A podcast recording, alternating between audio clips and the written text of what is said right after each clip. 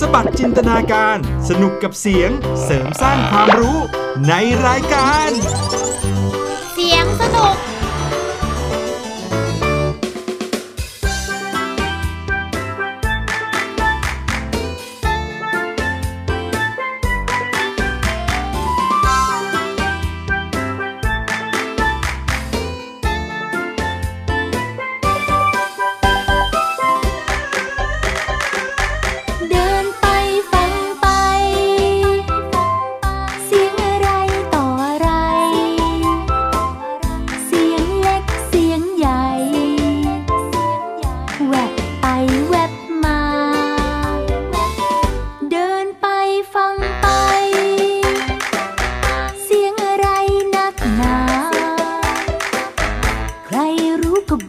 吗？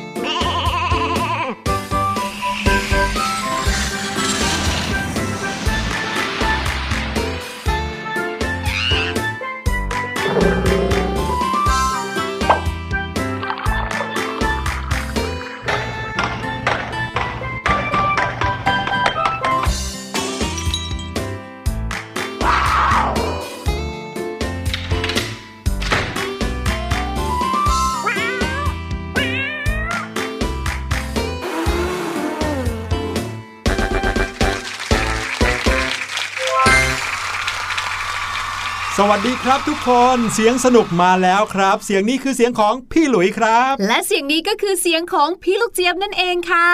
เป็นยังไงกันบ้างคะชาวเสียงสนุก พี่ลูกเจี๊ยบเชื่อว่าช่วงนี้หลาย ๆ คนเนี่ยน่าจะได้พักผ่อน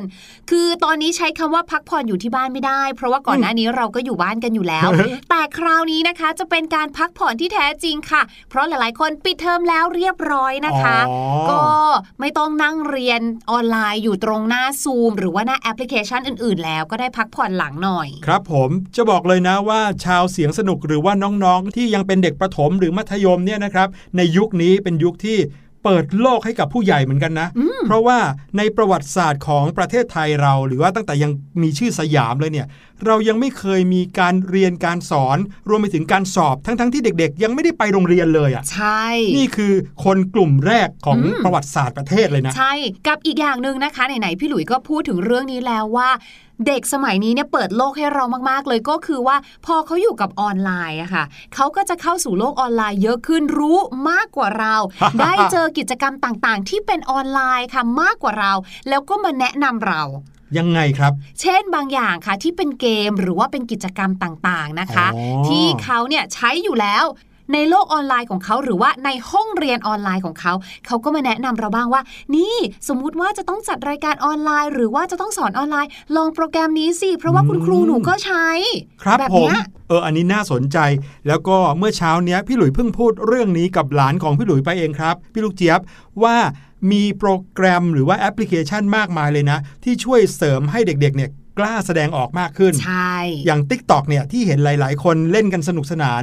หลานของพี่หลุยเนี่ยเป็นคนหนึ่งที่ก่อนหน้าที่เขาจะเล่น Tik t o อกนะครับไม่กล้าแสดงออกเลย แต่พอเล่นไปได้สักพักหนึ่งเป็นสัปดาห์ไม่ต้องถึงเดือนหรอกนะครับ โอ้โห เริ่มที่จะยิ้มกับกล้องได้ เริ่มที่จะพูดแล้วก็สื่อสารให้คนอื่นฟังได้ชัดเจนเข้าใจง่ายขึ้นใช่เพราะว่าเล่น Tik t o อกนี่แหละอืมรวมไปถึงนะคะ คุณครูบางคนหรือบางทีไม่ได้เป็นคุณครูด้วยนะคะ เป็นคนทั่วไปที่มีความรู้มีความเชี่ยวชาญในเรื่องบางเรื่อง เขาพยายามที่จะอธิบายหัวข้อบางหัวข้อให้ง่ายมากขึ้นอืมด้วยการใช้ t ิ k t o k เนี่ยแหละค่ะเป็นเครื่องมือสื่อสารอ่าเด็กๆก็ได้เข้าไปนะคะ ไปดูแล้วก็รู้สึกว่าโอ้โห ช่วยได้เยอะเลย ใช่ น้องๆชาวเสียงสนุกคนไหนที่มีคุณครูน่ารักอารมณ์ดี ใช้ Tik t o อกสอนเด็กๆกันบ้างครับ ไหนลองส่งภาพส่งวิดีโอมาให้พี่ๆ ดูกันในไทย PBS Podcast Fanpage กันได้นะครับ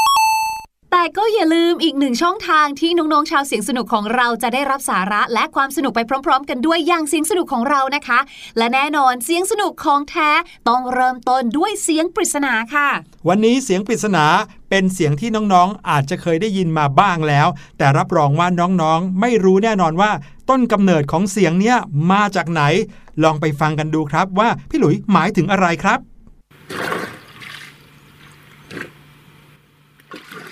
ฟ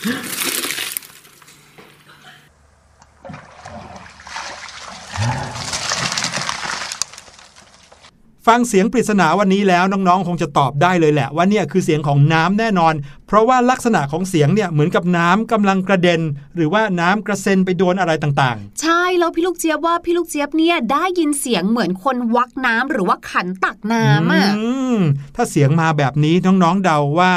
เหตุการณ์ที่อยู่ในเสียงเนี้ยคือเหตุการณ์อะไรคอารับ บน้ำหรือเปล่าพี่หลุยบอกได้เลยนะว่า ไม่มีคนเกี่ยวข้องกับเรื่องนี้เลย อ้าว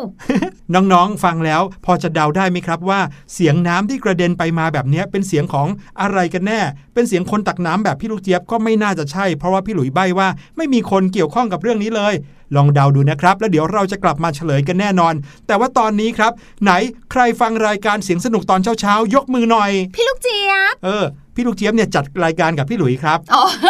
แต่ว่าน้องๆ ฟังกันตอนไหนพี่หลุยก็คงจะเดาได้ยากเหมือนกันนะครับ แต่ถ้าใครที่ฟังรายการเสียงสนุกตอนเช้า อาจเป็นไปได้เหมือนกันที่จะได้ฟังพร้อมกับมื้อเช้าอื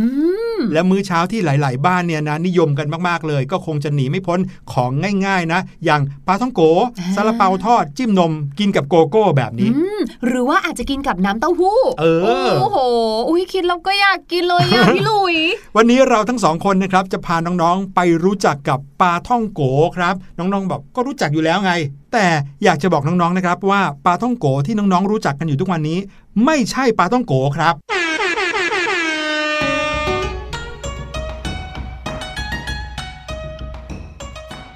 เเอาละน้องๆครับ เวลาที่น้องๆ กินปลาท่องโกกันเนี่ยน้องๆ กินทีหนึ่งทีละครึ่ง หรือว่ากินทั้งหมดเลยแบบพี่ลูกเจี๊ยบครับ ว่าก็ว่านะคะทำไมปลาท่องโกเนี่ยเวลาที่ทำเนี่ยจะต้องแบ่งเป็นสองข้างทำไมเขาไม่ทอดเป็นแบบว่าเส้นๆแขนๆอันเดียว ตัวขีดเดียวเหมือนตัวไออย่างเงี้ยให้จบหมดสิ้นไปเลย มันอาจจะเป็นเอกลักษณ์ของปลาท่องโกนะอืมแต่ว่าพี่หลุยเคยเห็นนะครับปลาท่องโกที่ทอดเป็น ตัวไอตัวใหญ่ ๆ เลย แล้วก็ใหญ่แบบใหญ่มากเลยนะ ใหญ่เท่าแขนเลยอะโอ้โหปลาท่องโกของประเทศพม่าอ๋อ พี่ลูกเจี๊ยบนึกว่าเป็นขนมปังบาเกตของฝรั่งเศสอ๋ออันนี้ก็คล้าย ๆกันเนาะแต่ว่าวันนี้นะครับก่อนที่เราจะมาค้นหาคำตอบกันว่าปลาท่องโกทำไมต้องเอามาแปะคู่กันด้วย รวมไปถึงที่พี่หลุยพูดไปเมื่อตอนต้นรายการว่าเจ้าปลาท่องโกที่เรากินกันอยู่ทุกวันนี้ จริง ๆ แล้วไม่ใช่ปลาท่องโก แล้วมันคืออะไรกันแน่ นั่นน่ะสิพี่หลุยพี่ลูกเจี๊ยบยังงงอยู่เลยว่าพี่หลุยเนี่ยพูดถึงเรื่องอะไร ถ้าปลาท่องโกไม่ใช่ปลาท่องโกแล้วมันคืออะไรล่ะคะ เรามารู้จักกันที่จุดกำเนิดเริ่มต้นของเจ้าของกินชนิดนี้กันก่อนดีกว่านะครับ ความเป็นมาของอาหารชนิดนี้ย้อนกลับไปตั้งแต่ในสมัยซ่งตอนใต้เลยทีเดียวครับ มีแม่ทัพอยู่คนหนึ่งชื่อแม่ทัพงักฮุยครับ เป็นแม่ทัพที่ซื่อสัตย์มีความเก่งกาจแล้วก็มีความสามารถในด้านการรบเป็นอย่างมาก ใครที่ชอบดูละครจีนหรือว่าภาพยนตร์จีนเรื่องดาบมังกรหยกนะ ก็จะมีการกล่าวถึงแม่ทัพงักฮุยคนนี้ด้วยครับ ในช่วงเวลานั้นนะครับ แผ่นดินจีนเนี่ยต้องเผชิญกับภัยคุกคามจากชนเผ่าต่างๆ ที่สร้างดินแดนของตัวเอง พร้อมกับยกทัพเข้ามาแย่งชิงดินแดน แล้วก็ทรัพยากรตลอดเวลาเลยทีเดียวครับ น้องๆอาจจะรู้ว่าประเทศจีนตอนนี้ใหญ่โตขนาดไหน แต่ในสมัยอดีตเนี่ยไม่ได้ใหญ่ขนาดนี้นะครับ ผู้คนอยู่กันเป็นกกก๊กๆอยู่เป็นเหล่าๆครับ จนมาถึงยุคสมัยหนึ่งเนี่ยแหละเขาถึงได้มีการรวมชาติรวมประเทศ เป็นแผ่นดินที่ใหญ่ขนาดนี้ เขาจึงเรียกว่าจีนแผ่นดินใหญ่อืมแต่ความจริงก่อนหน้านี้นะครับ โอ้โห มีก๊กต่างๆ มากมายเต็มแผ่นดินไปหมดเลยครับทีนี้แม่ทัพงักฮุยเนี่ยเขาก็เป็นแม่ทัพที่เก่งมากเลย เขาสามารถรวบรวมเอาแผ่นดินได้ เมื่อแม่ทัพงักฮุยคนนี้สามารถที่จะต่อสู้แล้วก็ขับไล่ข้าศึกออกไปได้มาก ก็เลยทำให้ประชาชนส่วนใหญ่ ยกย่องแม่ทัพงักฮุยครับ เพราะว่าเขาเนี่ยมีผลงานเป็นที่ประจักษ์ พูดง่าย ๆ ก็คือ รบเก่งชนะมาทำให้ข้าศึกแตกพ่ายไปเลยทุกครั้งและแน่นอนค่ะการที่มีความสามารถโดดเด่นขนาดนี้นะคะ ย่อมก่อให้เกิดความอิจฉาอืมก็มีคนไม่พอใจอิจฉาต่างๆ นานานะคะ โดยเฉพาะบรรดาขุนนางที่นิสัยไม่น่ารักคนหนึ่งค่ะ ที่ชื่อว่าฉินกล้วยค่ะ แต่ว่า ขุนนางคนนี้ก็ไม่สามารถที่จะทำอะไรได้ คุณภรรยาของคุณฉินกล้วยค่ะ เห็นสามีแบบว่าโอ้โห ทุกข์ทรมานใจไม่เก่งเท่าเขามานั่งบ่นให้ฟัง คุณภรรยาก็เลยบอกฉินกล้วยผู้เป็นสามีว่า เธอ เราเนี่ยนะมีแผนการอันหนึงอยากจะมานำเสนอให้เธอแหละ เธอนะ ไปนะ ยุยงฮ่องเต้ให้เกิดความไม่มั่นใจในแม่ทัพงักคุยเลย บอกว่าอืมผมคิดว่าแม่ทัพงักคุยเนี่ยจะต้องคิดไม่ซื่อแน่ๆเลย รวบรวมกำลังพลเตรียมมาบุกฮ่องเต้ เพื่อให้ฮ่องเต้เนี่ยเสียอำนาจ ใช่ แล้วพอบอกแบบนี้นะ เชื่อมะฮ่องเต้จะต้องเรียกตัวกลับมาจากชายแดนแน่ๆเลย ปรากฏว่าเป็นแบบนั้นจริง ๆ ค่ะ คือฉินกล้วยเนี่ยก็ไปรายงานต่อฮ่องเต้นะ ยุยงยุยงยุยงฮ่องเต้ก็แบบ ตายละกลัวแน่นอนคนที่เป็นกษัตริย์เนาะก็จะกลัวว่าเอ๊ะจะมีใครมาคิดทำร้ายเราหรือเปล่า ก็เลยจัดการค่ะ เรียกตัวแม่ทัพงักฮุยเนี่ยกลับมาจากชายแดน เสร็จแล้วนะคะ ก็ตัดสินใจค่ะ ประหารชีวิตเลยอื้อหือโอ้โหทำไมอะ คือว่าถูกใส่ร้ายป้ายสีซะจนถูกประหารชีวิตเลย ถูกต้องแล้วก็ไม่มีหลักฐานอะไรสักอย่างนะคะ คือหมายความว่าหลักฐานที่จะแสดงตัวเอง ว่าตัวเองซื่อสัตย์ก็ไม่มีเพราะว่าตัวเองยังไม่ได้คิดร้ายอะไรเลยไงใช่ดังนั้นก็เลยเหมือนกับว่าหาแบบเหตุผลอะไรไม่ได้ สู้เขาไม่ได้ครับสุดท้ายก็เลย ถูกประหารชีวิตไปเลยนะคะใช่ครับและเนื่องจากว่าประชาชนเนี่ยรักแม่ทัพงักคุยเป็นอย่างมากเลยค่ะ พอรู้เรื่องนี้เขาก็เลยโกรธมากๆเลย แล้วก็รุมต่อว่าสาบแช่งฉินกล้วยแล้วก็ภรรยาค่ะ แต่แน่นอนประชาชนนะเนาะก็ไม่สามารถที่จะทำอะไรคนสองคนนี้ได้ เพราะว่าเขาเนี่ยโอ้โหเป็นแม่ทัพเหมือนเป็นกันระดับขุนนางใช่เป็นระดับขุนนางนะคะ ดังนั้นค่ะ ในสมัยก่อนเนาะอาหารหลักเนี่ยก็จะเป็นพวกอาหารแป้งต่างๆ ใช่ไหมข้าวต่างๆ แป้งต่างๆ ประชาชนก็เลยแสดงออกความแค้นนี้ค่ะ ด้วยการนำแผ่นแป้งมาประกบคู่กันนำลงไปทอดในน้ำมันอืมประหนึ่งว่าแผ่นแป้งข้างหนึ่งเนี่ย เป็นฉินกล้วย ส่วนอีกข้างหนึ่งเป็นภรรยาของฉินกล้วย เอาครัมาบแปะคู่กันแล้วก็เอาลงไปทอดในน้ำมันร้อนอืมๆจะได้แบบระบายความแค้นในใจอืมแล้วก็ทอดไปก็สาบแช่งสามีภรรยาคู่นี้ไปด้วย แล้วก็เรียกอาหารชนิดนี้เนี่ยนะคะว่า อิ๋วจากล้วย ซึ่งมีความหมายว่าน้ำมันทอดฉินกล้วยค่ะ แล้วก็สร้างรูปปั้นฉินกล้วย แล้วก็ภรรยาเนี่ยนะคะ ในท่าทางเหมือนกับว่าคุกเข่าต่อหน้าสุสานของแม่ทัพงักฮุยค่ะอืมอันเนี้ยถึงแม้ว่าจะเป็นตำนานที่เล่าขานสืบต่อกันมานะ หลักฐานทางประวัติศาสตร์ก็ไม่ได้ชัดเจนขนาดนั้น แต่ว่ารูปปั้นของขุนนางฉินกล้วยแล้วก็ภรรยาเนี่ยมีอยู่จริงในประเทศจีน แต่แล้ว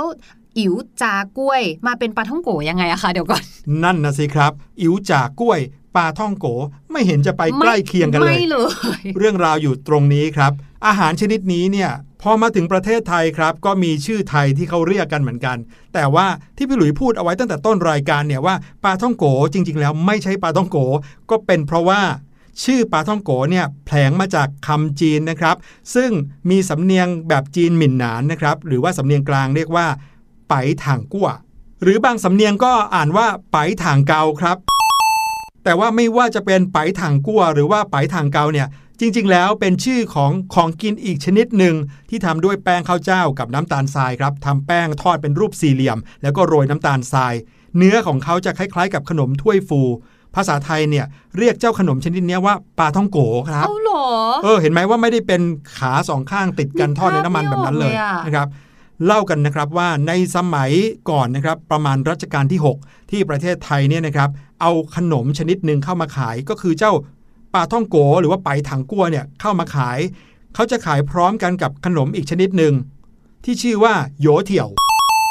แล้วเจ้าขนมโยเถี่ยวเนี่ยนะครับมีรูปร่างเป็นยังไงรู้ไหมพี่ลูกเจี๊ยบยังไงคะก็เป็นแป้งที่มีขาสองข้าง ประกบเข้าหากันแล้วก็ทอดอ๋อรูปร่างเหมือนปลาต้องโขปัจจุบันนี่แหละค่ะ พูดง่าย ๆก็คือ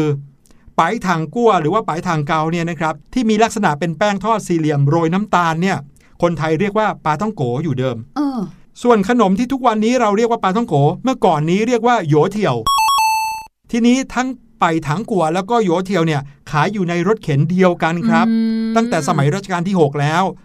คนไทยเนี่ยนิยมหรือว่าชอบกินโยเที่ยวมากกว่า แต่ปรากฏว่าเวลาที่แม่ค้าหรือพ่อค้าเขาตะโกนขายสมัยก่อนเนี่ยจริง ๆ แล้วก็เพื่อที่จะขายเจ้าแป้งสี่เหลี่ยมโรยน้ำตาล ก็คือเจ้าไปถังกล้วย ใช่ครับ แต่ว่าคนไทยเนี่ยพอเวลาที่เรียกคนขายมาซื้อเนี่ยก็มักจะซื้อเจ้าแป้งที่มีขาสองข้างติดกันเฉยๆเขาก็เลยเหมือนเหมาเรียกไปเลยว่าไอ้เจ้าแป้งแบบเนี้ยเรียกว่าปลาท่องโกเหมือนกันอ๋อก็คือเป็นการเพี้ยนคำเหมือนกันเนาะจากไปถังกล้วย เป็นปลาท่องโก ใช่ครับอ๋อคือแต่จริง ๆ แล้วเนี่ยเจ้าปลาท่องโกหรือปลายทางกล้วยเนี่ยเป็นขนมสี่เหลี่ยมมีโรยน้ำตาลนะ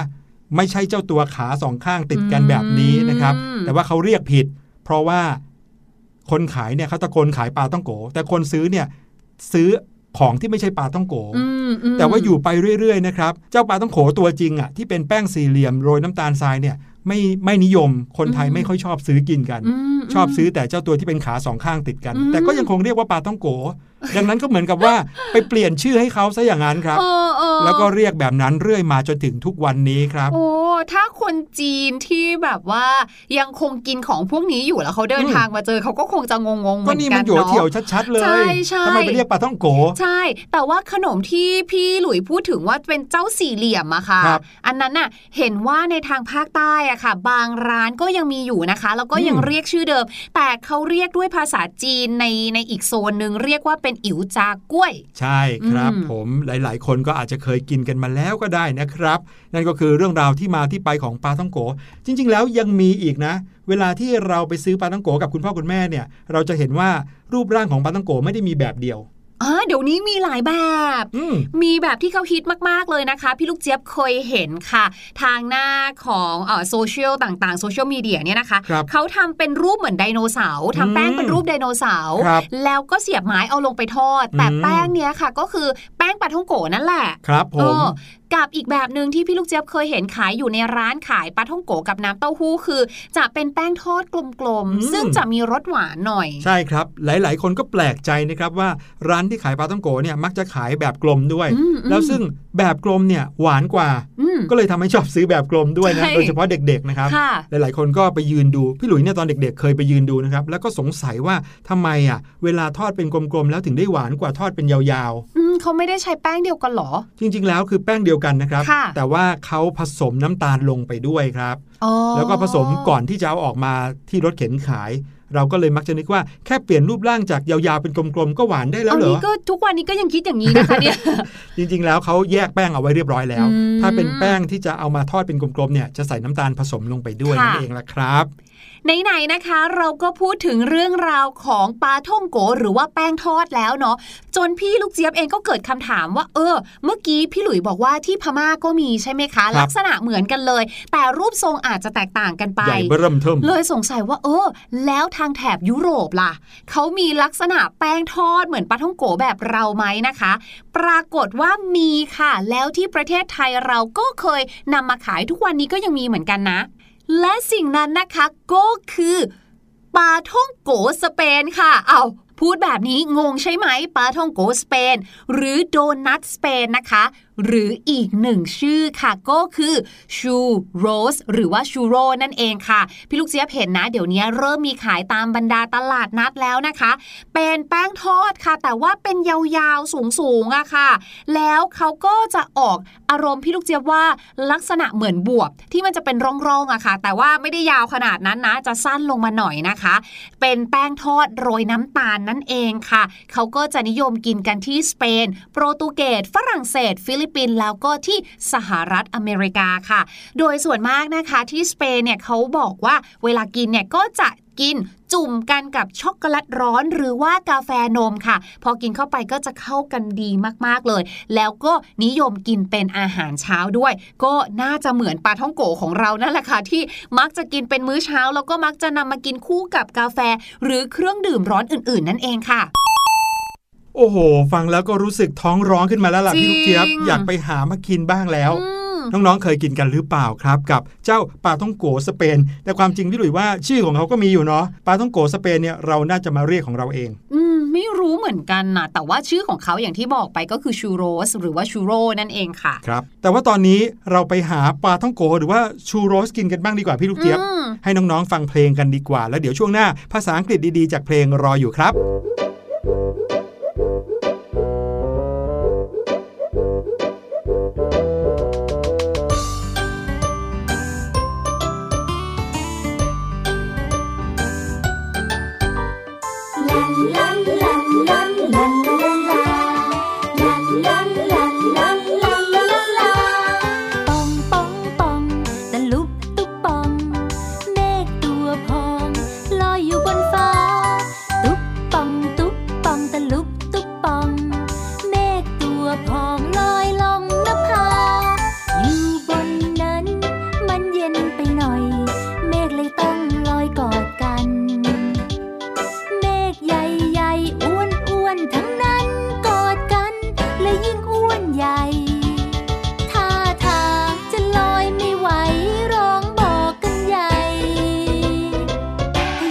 ลดน้ำหนัก เลยพากันแยกแตกเป็นเม็ดฝน ทิ้งตัวลงบนพื้นดิน ชุ่มช่ำใจเม็ดฝนพรางพราย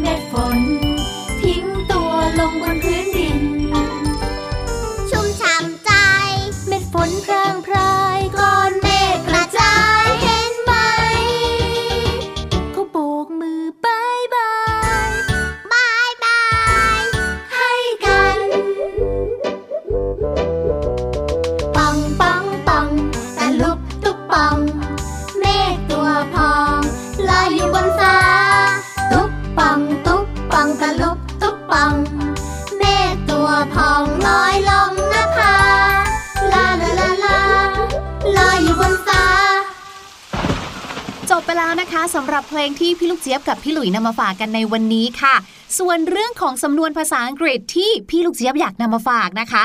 นั่นก็คือ touch and go สำนวนนี้นะคะ เวลาที่มันเป็นสำนวนเนี่ยเราไม่สามารถที่จะแปลตรงตัวได้ถูกไหมครับ touch แปลว่าสัมผัสถูกไหมคะ T O U C H touch นะคะ นอกจากสัมผัสแล้วสัมผัสเสร็จ and go แล้วก็ไปเลย ดังนั้นนะคะสำนวนนี้ touch and go จึงหมายถึงเรื่องที่เอาแน่เอานอนไม่ได้ หรือสิ่งที่ไม่แน่นอนนั่นเองค่ะ นึกออกมาเหมือนแตะแล้วก็ไป แตะแล้วก็ไป เกิดขึ้นแป๊บเดียวอะไรก็ไม่แน่ไม่นอนนั่นเองค่ะ สมเป็นคำสำนวนจริง ๆ ครับ นั่นนะสิ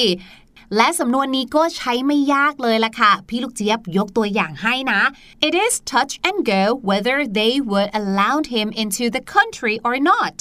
มันเป็นเรื่องที่ยังไม่ค่อยชัวร์ไม่แน่นอนเลยว่า พวกเขาเนี่ยจะอนุญาตให้พี่ลุยเนี่ยเข้าประเทศหรือเปล่าเอาละครับ เรามาเฉลยเสียงปริศนากันดีกว่า ลองฟังกันอีกสักทีนะครับ